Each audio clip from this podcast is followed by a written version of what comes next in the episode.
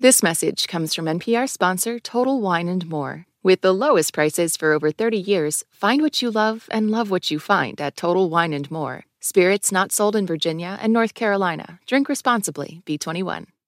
Today on the show, sorting through your stickiest holiday problems.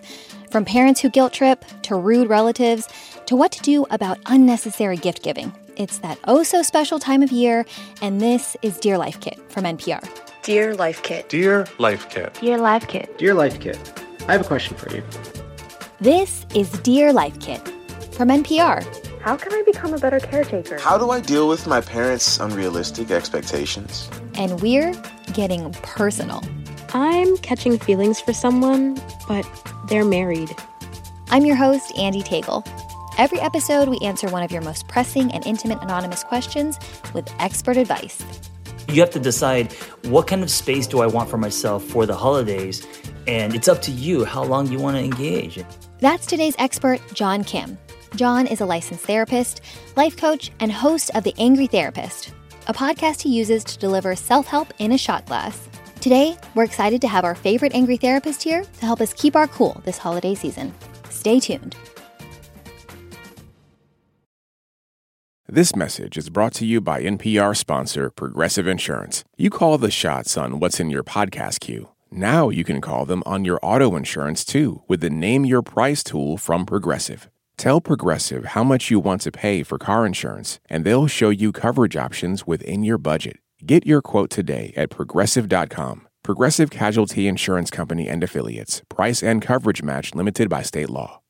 This message comes from NPR sponsor Noom. Noom understands that not everyone is starting from the same place and takes that into account. With their first ever cookbook, The Noom Kitchen, you can find a hundred healthy and delicious recipes to promote better living. Available to buy now wherever books are sold. This message comes from NPR sponsor Pluralsight. Looking to get certified in cloud, dig into data analytics, or pave a new career path in AI? Pluralsight skills can get you there. Whether you're just starting out or a seasoned pro, build in demand skills in everything from cybersecurity to software development, and then use those skills to confidently take your career to the next level. Visit pluralsight.com slash pod and try it for free. This message is brought to you by Apple Pay. Fussing with plastic cards should be a thing of the past. Instead, pay the Apple way. Apple Pay is easy, secure, and built into iPhone. All you have to do is set it up. Just add a card in the Wallet app and you're good to go. Okay, John, here's our first question Dear Life Kit, our group of really close friends have been getting each other gifts for years. Since we live in different cities and don't know one another's taste that well anymore, the gifts we tend to get are bad. We mean well, but we've all changed a lot. At this point, I'd rather they keep the money and treat themselves to something nice instead. Do we have to keep doing this every year to not hurt one another's feelings? Signed, Friendly Finances. Okay, so this sounds like a case of the ugly Christmas sweater, John. Um, yes, yes. what can these close friends do? You know, in a case like this, you definitely don't want to hurt anyone's feelings, uh, but right. this also seems like a super wasteful tradition. What are your thoughts? Yeah, uh, as a therapist, I'm trained to look deeper, and I think this is a great exercise for this person to be open and communicate with their friends and just say, hey, I'm not feeling this anymore. Let's do something different. Or she or he can say, um, let's limit it to like ten dollars, or let's do a, let's do something fun and kind of switch it. But I think the value here is for her to stop doing something that she doesn't like doing and actually uh, express herself, her truth, you know? And she may be surprised that everyone else feels the same way, just they're all scared to, to stop this tradition. Yeah.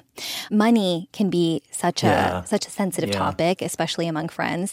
Any other thoughts on how we can navigate talking money with our closest friends?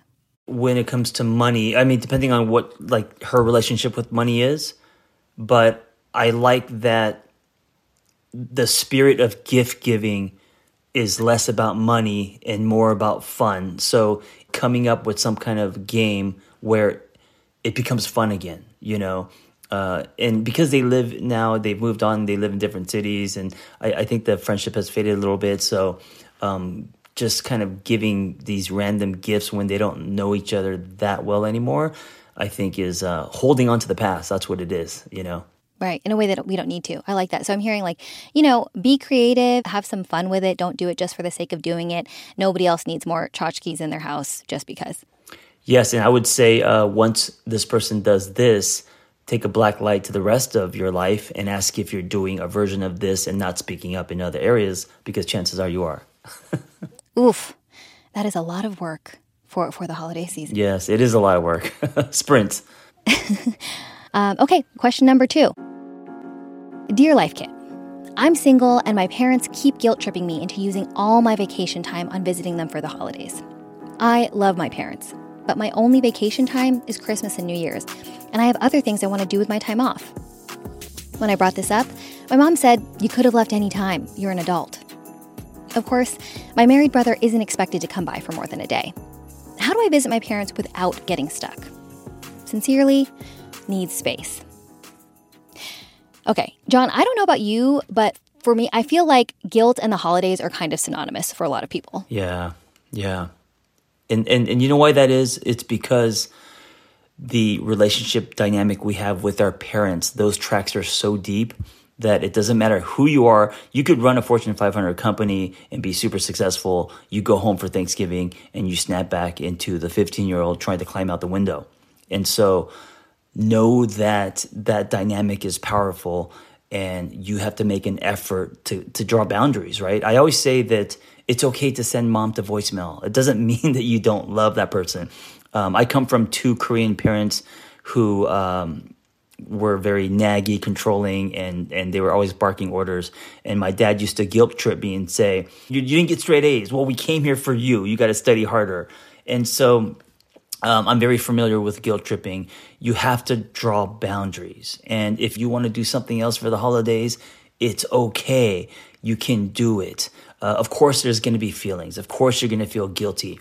And I think the work is for you to work through that guilt because your parents are they're not going to disown you because you didn't come home for christmas you should communicate it you got to do it responsibly um, but you got to give yourself permission to give yourself that space no one else is going to do it for you so what is the what do those boundaries look like what do they sound like and is it possible to set those boundaries without hurting your parents feelings or do you just have to accept that someone's feelings are going to get hurt I think people's feelings are going to get hurt. And I don't think you just set boundaries without communicating. So I think you have to say, hey, mom or dad, uh, for this holiday, I'm I got invited to this, or I don't feel like coming to the family thing. Um, and just be honest, you know, and say, hey, this is what I think I need. I'm sorry if it hurts your feelings. And then it's on them. And then if the way that they take it, or if they suddenly twist that or guilt trip you, that's their stuff, not yours to own or or you can you know shorten the trip or you could right it doesn't have to be all or nothing or you could uh, go and then spend you know three four hours with family and do other things you could design design it where uh, you are drawing boundaries but they don't have to be so like hard you know Another thing I want to note here is that the single married comparison that this listener makes, right? I, I, think it's fair to say if you're single in a family full of couple people and, and parents, been there before, you'll likely be the first one to be asked to bend your schedule, right? Um, should single friends and family have to be more flexible? No, no, I don't think being single or in a relationship or having kids, I, I, none of that has to do with anything. Some some single people are some of the busiest people I know because they're out being single on purpose. They're out building a new life. They're out traveling and all that. Yeah, so there should be no qualifiers. Everyone should respect everyone yes. else's time. Yes. I like that a lot. Yes. Um, okay, John, question number three, the last one. Here we go. Dear Life Kit, a family member has been making hurtful comments during family gatherings the last few years. They make comments about someone's outfit or activities they don't want to do. Once it escalated when they loudly expressed annoyance at another family member's disability. I'm not sure how to handle it. Firing back with matching snark seems like it would only escalate things, but ignoring or deflecting these comments leaves me feeling like I'm being bullied. What should I do? Signed, had enough. So it's one thing if the comments are being made about you or to you specifically, but in this case, it sounds like this person is just generally being a jerk. So, what's the obligation for a letter writer to speak up here? I think if the snarky uh, comments are about other people, I would stay out of it because the environment, the other people, also affected by it will it'll it'll, it'll play itself out, right? Um, so I would not participate in that. I think you're just adding uh, gasoline to the fire. If those snarky comments are pointed at you, that's different. I think you do have um, a right to protect yourself, you know? And I wouldn't hit back with another uh, snarky comment because then you're just meeting them where they are, right? And of course, that can be reactive and explosive. I would be more curious and I would say, um, what do you mean by that? Or if you know this person really well, uh, hey, that kind of hurt my feelings. Like, I'm curious, why did you say that? You know? And, and, and this is what most people don't do. Instead of going under, they fight back and they say, you know, oh, you called me this, so well, let me tell you what you are. And nothing gets resolved and feelings are hurt and people just leave um, swinging verbally, you know? Hmm. At what point is enough enough? You know, when do we draw a line? When do we uninvite? If, you know, let's say it's our dinner that we're hosting, when do you uninvite the family member? Or when do you say, I'm just not going to show up anymore? That's a really great question. I think, uh, if the the space gets toxic, right? If it gets, and it doesn't have to get to the level of people throwing chairs, but um, if like in this case, if it's mean spirited, right? So you have to decide mm. what kind of space do I want for myself for the holidays, and if it's not your place, then you should uh, excuse yourself, right? If it is your place, there should be rules, and you should let people know, hey, there isn't going to be character assassination. There isn't going to be things that hurt people's feelings. We're going to have a good time. You should kind of set the tone and the rules because it's your house. Mm, yeah. Um, I'm hearing through through all of this, through all of these questions, that you you are the keeper of your own peace. You have to protect your own peace. You decide, you know, like you you have to set the lines for yourself about what is okay and what's not okay. You don't have to go along with things just because you've been doing them that way or because your parents say that they want you to. You're an adult and you can make the rules for yourself. Does that all sound about right? Yes, that uh, I think you hit the the nail on the head. And if you find yourself in these situations every holiday uh, instead of blaming the family or the people or the whatever, um, take ownership. You know, what what are you doing to contribute to this happening every holiday season? Um, what do you need to change? What boundaries do you need to draw? How can you redesign this so that you know you because you do have the power. I like that a lot. John, before I let you go, for every episode, we ask our experts for the best piece of advice they've ever received. I would say, and uh, this sounds arrogant, it's actually from me. so it's not something that I received, but it's something I wanted to pass along that I say, okay, change the temperature of the room. So when I go into spaces where they feel unsafe or chaotic or whatever, um, yes, you could, of course, exit and draw boundaries, but you also can challenge yourself to change the temperature of the room. You could also go in by uh, setting a new tone, asking different questions, I think jokes, energy, you can change the temperature of the room. And I think there's something really empowering about that. If you've got a question for us, you can find the Dear Life Kit submission page at npr.org slash Dear Life Kit. We'd love to hear from you. And if you love Life Kit and want more, subscribe to our newsletter at npr.org slash Life Kit newsletter. This episode was produced by Beck Harlan and Sylvie Douglas, with scripting and production help from our intern Jamal Michelle. Bronson Arcuri is the managing producer, and Meghan Keane is the supervising editor.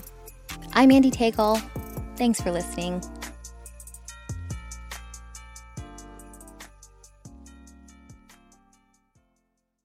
This message comes from EarthX. The EarthX 2024 Environmental and Sustainability Congress of Conferences is happening in April and brings together all sides with one important mission protect the planet.